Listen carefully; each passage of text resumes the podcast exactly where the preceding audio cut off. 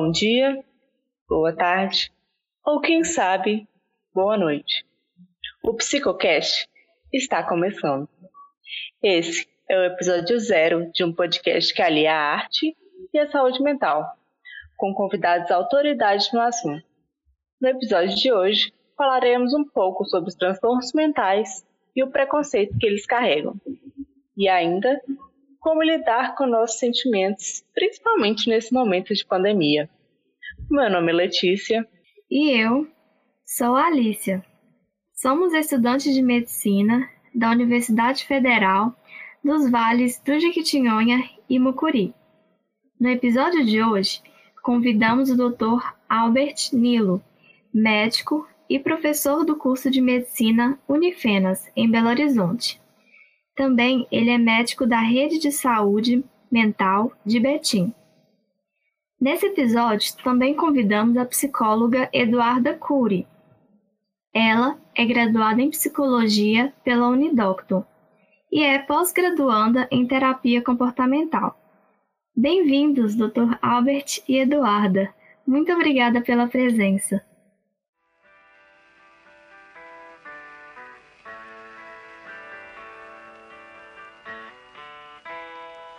Tenho tanto sentimento que é frequente persuadir-me de sou sentimental. Mas reconheço ao medir-me que tudo isso é pensamento e que não senti afinal. Temos todos que vivemos uma vida que é vivida e outra vida que é pensada. E a única vida que temos é essa que é dividida entre a verdadeira e a errada. Qual, porém, é a verdadeira e qual é a errada, ninguém nos saberá explicar. E vivemos de maneira que a vida que a gente tem é a que tem que pensar. Esse foi um poema do grande poeta Fernando Pessoa. De fato, na vida nós passamos por muitos sentimentos, por muitas emoções e algumas são muito intensas. Por exemplo, há dias de intensa tristeza ou momentos de raiva, mas Eduarda, ou melhor, posso te chamar de Duda? Com certeza. Ótimo. Então, o que fazer para controlar melhor tantas emoções diferentes?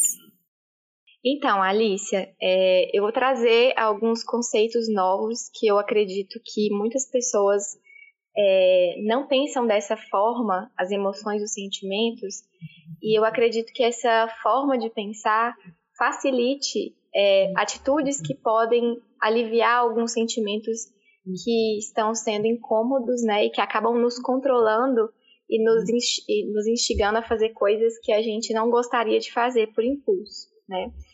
Então, assim, é, na nossa cultura, a gente aprende que os sentimentos estão dentro da gente, né? Que as emoções estão dentro e que elas são causa de comportamentos, né? É como se você sentisse uma coisa dentro de você e da sua mente, da sua cabeça, e aí você faz algo a respeito.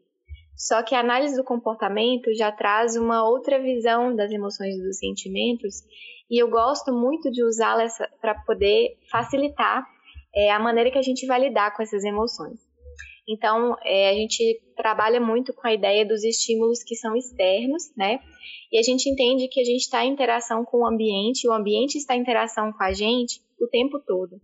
Então, é, a gente precisa aprender a descrever quais são esses estímulos externos que eliciam essas emoções em nós. Então, as emoções e os sentimentos, elas são é, reflexo do que está acontecendo fora, né? Do que está acontecendo nessa interação. Então, quando a gente consegue ter esse raciocínio, a gente tem a possibilidade de avaliar com muita clareza quais são esses estímulos que estão provocando na gente esse sentimento e fazer algo a respeito, tá? Então, é muito importante que a gente tenha é, um treino mesmo diário de sempre prestar atenção é, no que que veio antes de você sentir aquilo, né? Então, esse sentimento e essa emoção, ela veio depois. Então, o que, que veio antes? Né? Aconteceu alguma coisa? Eu estive em contato com um estímulo que talvez eu nem consiga descrever, mas que talvez um cheiro, talvez um, um contato com uma pessoa que te faz mal ou um ambiente que te lembra algo que aconteceu com você, né? Identificar esses estímulos faz com que você tenha mais poder de controlar essas emoções, no sentido de torná-las conscientes e de acolhê-las, né? E não de eliminá-las.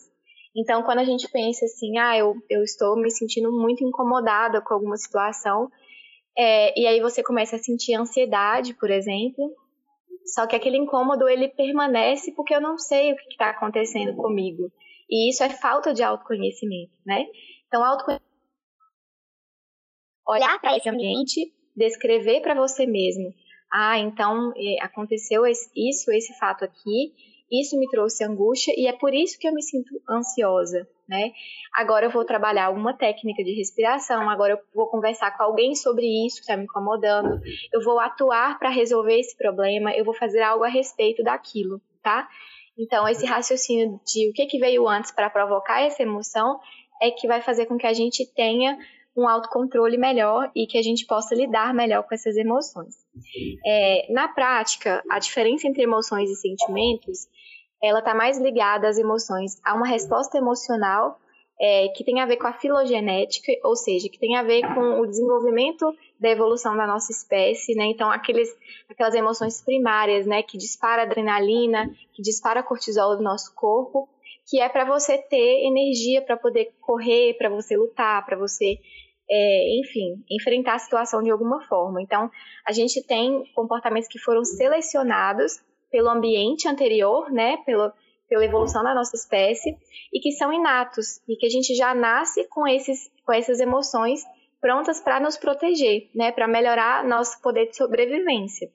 Já as emoções, os sentimentos, eles estão mais ligados às nossas memórias, né?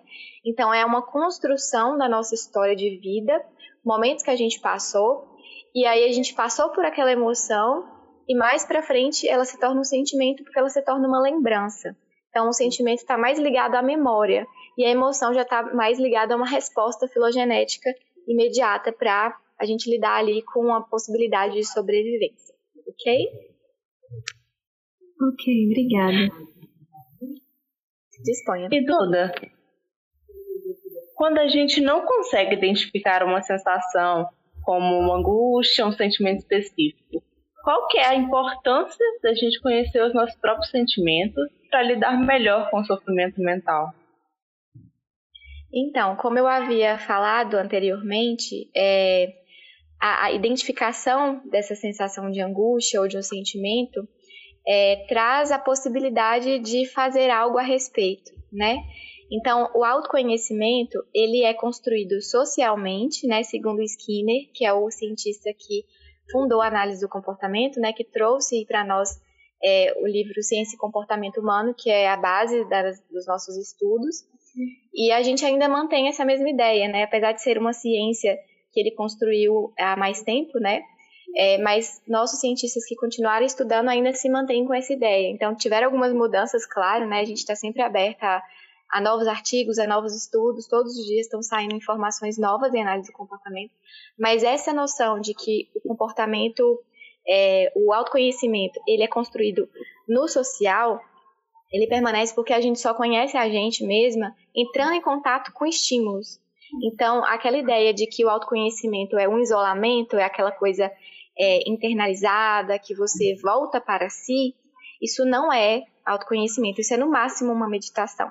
Então a gente precisa é, ter a ideia mais concretizada, porque a nossa cultura diz muito, ensina muitas coisas para a gente que são do senso comum, né? Então entrar em contato com a ciência do comportamento nos traz a possibilidade de ter dados objetivos, de ter métodos, né, falseáveis, de artigos extremamente sérios, né, com meta-análises já é, avaliadas, já, já é, vistas por vários cientistas que concordam, né? Com, aquela, com aquele conhecimento. E a gente também trabalha com análise experimental do comportamento. Então, a gente trabalha com pombos, com ratos, né? A gente experimenta mesmo, a gente coloca em prática e a gente produz esses materiais. Então, eu vou né, sempre reafirmar que é a minha escolha de abordagem e faz com que eu pense o mundo de uma forma específica que facilita é, a atuação na mudança de comportamento na prática do dia a dia. Então, o que, que eu posso dizer para vocês em questão de autoconhecimento, é, no geral, né? Entrem em contato com o máximo de repertório possível, com o máximo de situações e experiências de vida, porque assim você vai saber como você reage às situações e o que que elas provocam em você, né? Então a gente só descobre que a gente gosta de sorvete de morango quando a gente prova sorvete de morango. Pode ver uma foto, mas a gente não tem certeza. Então entrar em contato com o mundo e com as experiências façam com que a gente comece a criar nossas próprias opiniões sobre aquilo. E se aquilo te provoca um incômodo, você pode pensar por que, que isso me provoca um incômodo? E fazer uma reflexão anterior. Olha, na minha história de vida, eu entrei em contato com esse estímulo antes e foi aversivo para mim. Então ficou na minha história que isso me faz mal, que isso não é bom para mim. Ou seja, eu vou aprender ou a enfrentá-lo se for muito necessário, e aí fazer uma terapia, enfim, para poder lidar com isso, ou eu vou fugir por um tempo e se isso funcionar para mim, ok, né? A fuga e a esquiva têm valor de sobrevivência também. Então, assim, entender quem somos significa nos expor a novas experiências e significa prestar atenção em nós, prestar atenção na nossa resposta e cada vez mais refinar essas respostas para outras pessoas, né?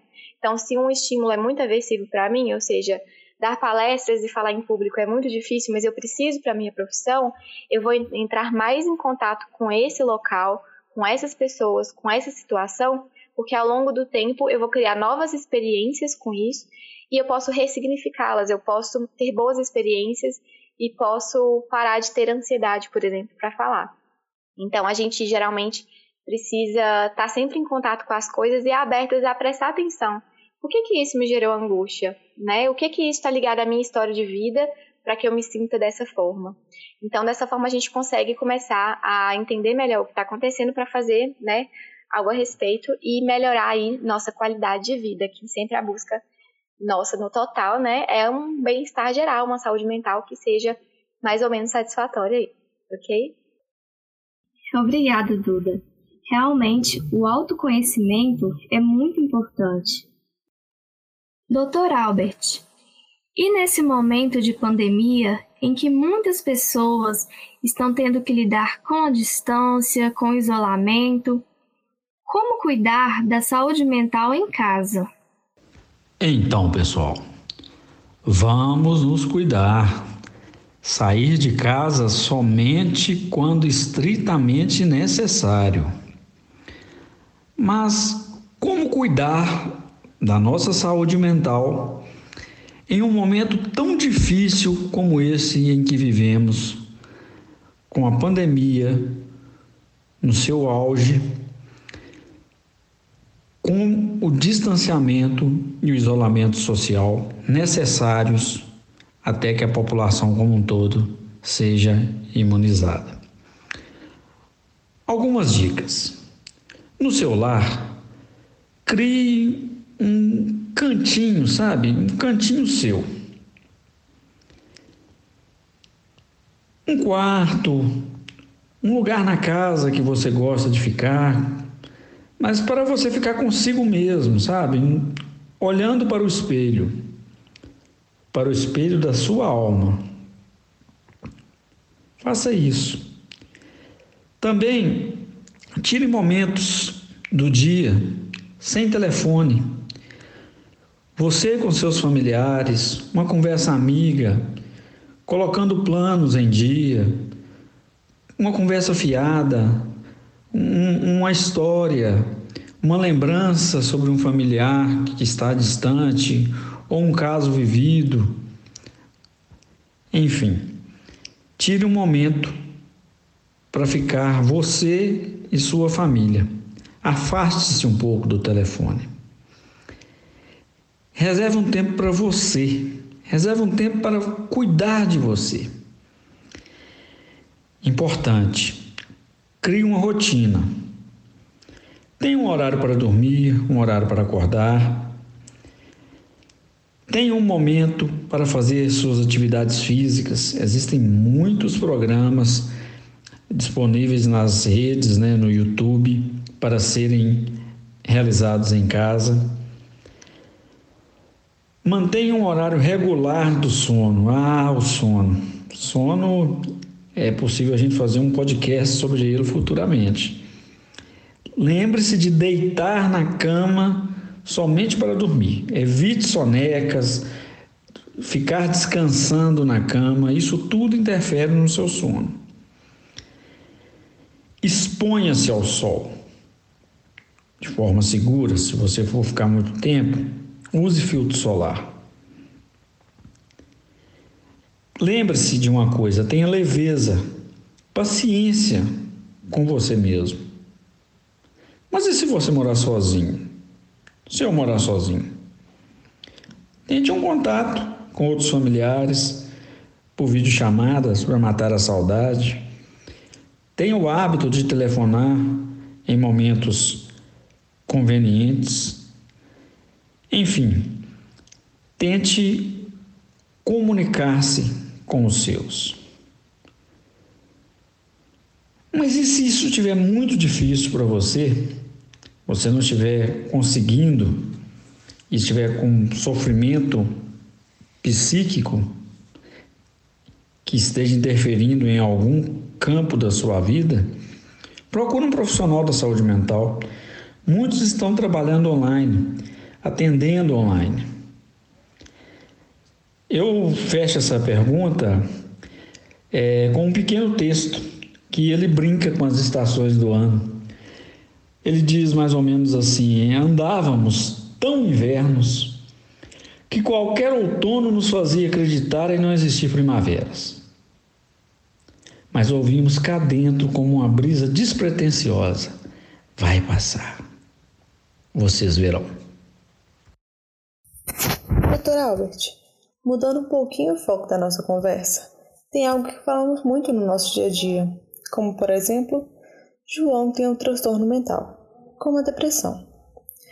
Caso João utilize a medicação corretamente e procure a ajuda de um psicólogo, é possível que ele se cure dessa depressão? Bom, o tratamento ideal para a depressão é um tratamento que envolve a psicofarmacoterapia, ou seja, o ideal é um tratamento multidisciplinar com acompanhamento do médico assistente e de um outro colega que faça o trabalho juntamente com o médico da questão psicoterápica. Então, por isso que eu digo psicofarmacoterapia. O indivíduo com depressão, Aí nós vamos depender do diagnóstico, né, do tipo de se é um transtorno depressivo maior e outras questões mais complexas que não entram aqui ao caso do podcast, mas a gente tem de observar quanto tempo que esse paciente vai precisar de usar a medicação e vai ser no caso a caso. Tem paciente que a gente consegue melhorá-lo, ele fica um tempo utilizando a medicação e a gente suspende, o paciente fica ótimo e mantém com psicoterapia. E tem pacientes que são que é necessário o uso da medicação por um tempo maior e outros, inclusive, até o, ao longo da vida. Então, essa é uma pergunta que não existe uma resposta direta para ela, vai depender do caso, da pessoa, mas é sempre fundamental. Um tratamento multidisciplinar sempre dá melhores resultados.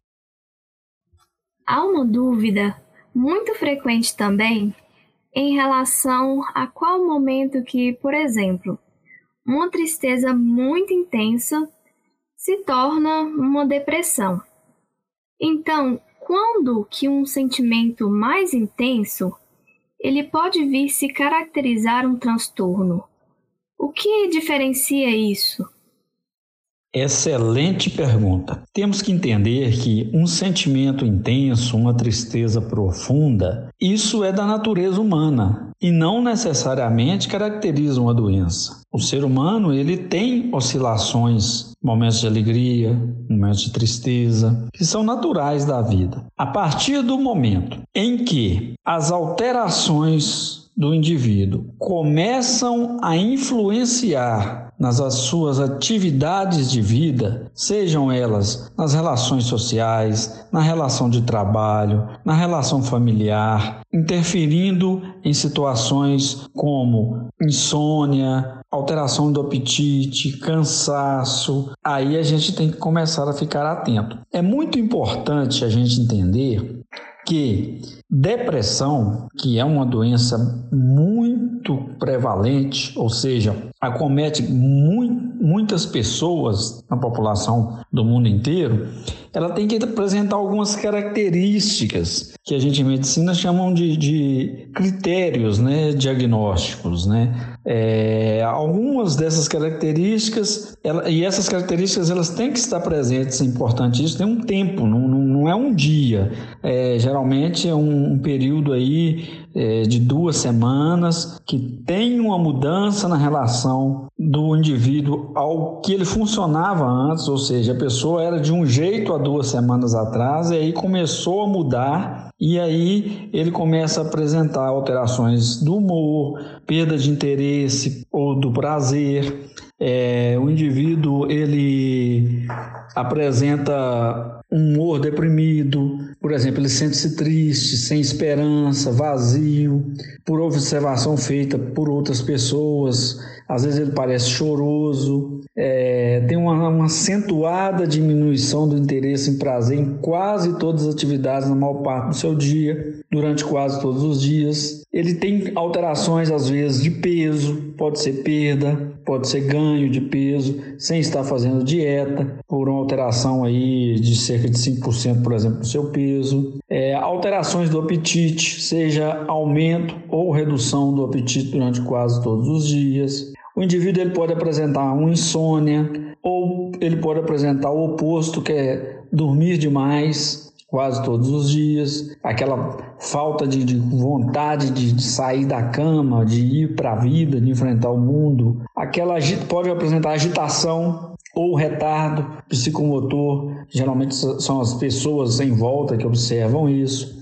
Ele se sente sempre cansado, sem energia, sem aquela energia vital para viver a vida, para fazer as suas atividades. Apresenta sentimentos de inutilidade, sentimento de culpa, e essa, geralmente essa culpa é excessiva e inapropriada, que pode ser até delirante durante quase né, os dias ali, não meramente uma autorrecriminação ou uma culpa por estar doente, mas é, uma culpa excessiva mesmo, uma capacidade diminuída para pensar, uma capacidade diminuída para se concentrar, ou uma indecisão durante quase todos os dias. O, o indivíduo pode apresentar pensamentos recorrentes de morte, não somente medo de morrer, pode apresentar ideação suicida recorrente, sendo esse plano específico ou não. É, uma tentativa já teve, né, pode ter tido uma tentativa de suicídio, um plano específico para cometer né, é, o autoextermínio. E esses sintomas causam sofrimento clinicamente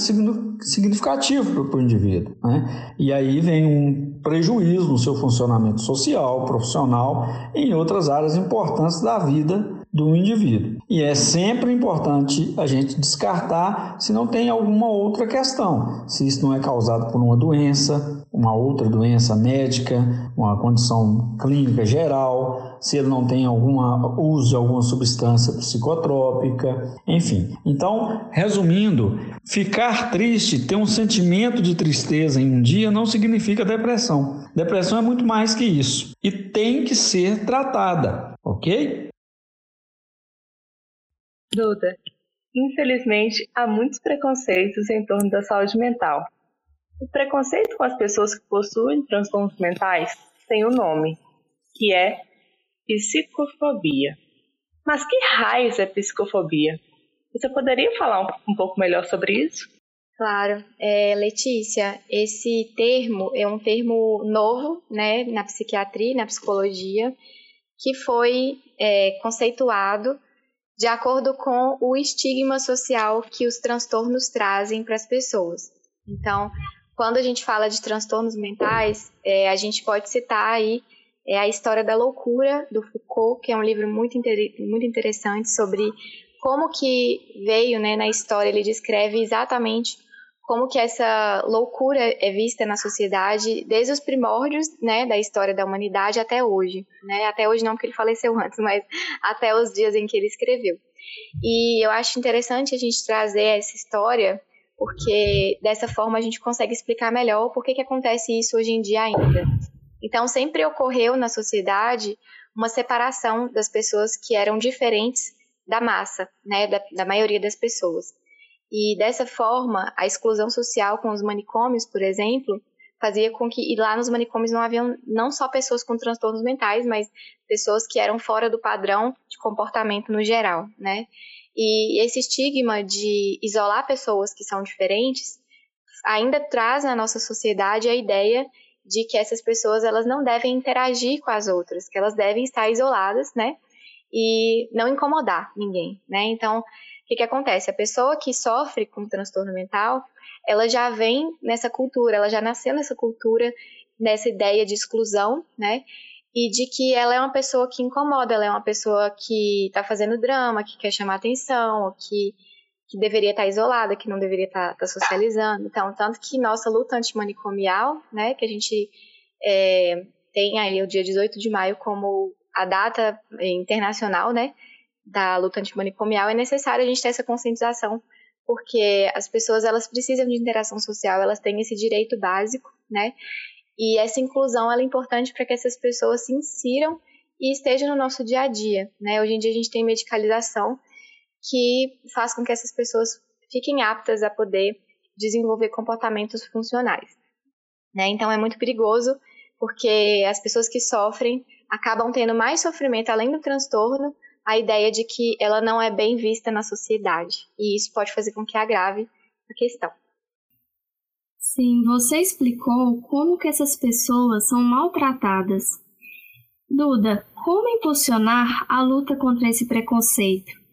O que cada um de nós pode fazer para ajudar a si mesmo e ao próximo? Alice, essa é uma excelente pergunta porque nos tira da ideia de que conscientização é algo só como trocar ideia ou fazer podcast, não é mesmo? Acho muito legal a gente ter a consciência, mas muito mais legal colocar em prática.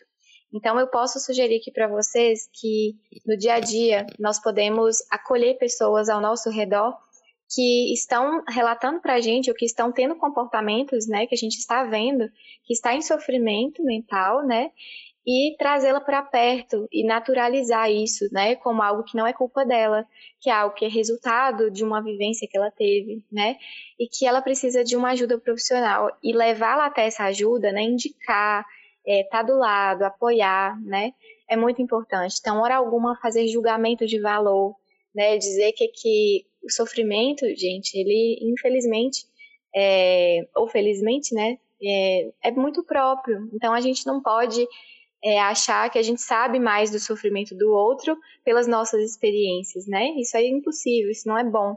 Então a gente vai deixar de lado as nossas experiências e deixar de lado as nossas questões para ouvir as questões do outro e acolhê-las e validá-las, né? E dizer que aquilo ali é importante e que se ela está sofrendo, ela precisa de ajuda e ser apoio, né? E para nós mesmos, eu acho que principalmente prestar atenção em nós, no nosso comportamento geral e perceber quando o nosso comportamento está alterado, né? Quando a gente está, é, quando não é só uma tristeza, ou quando não é só uma ansiedade rápida, quando a gente não está produzindo da mesma forma que a gente produzia antes, né? Então, começar a prestar atenção em, em nós é uma forma da gente ter essa auto, auto-observação para poder buscar é, ajuda, né? Então, não só profissional, como buscar ajuda de pessoas próximas, né? De uma rede de apoio.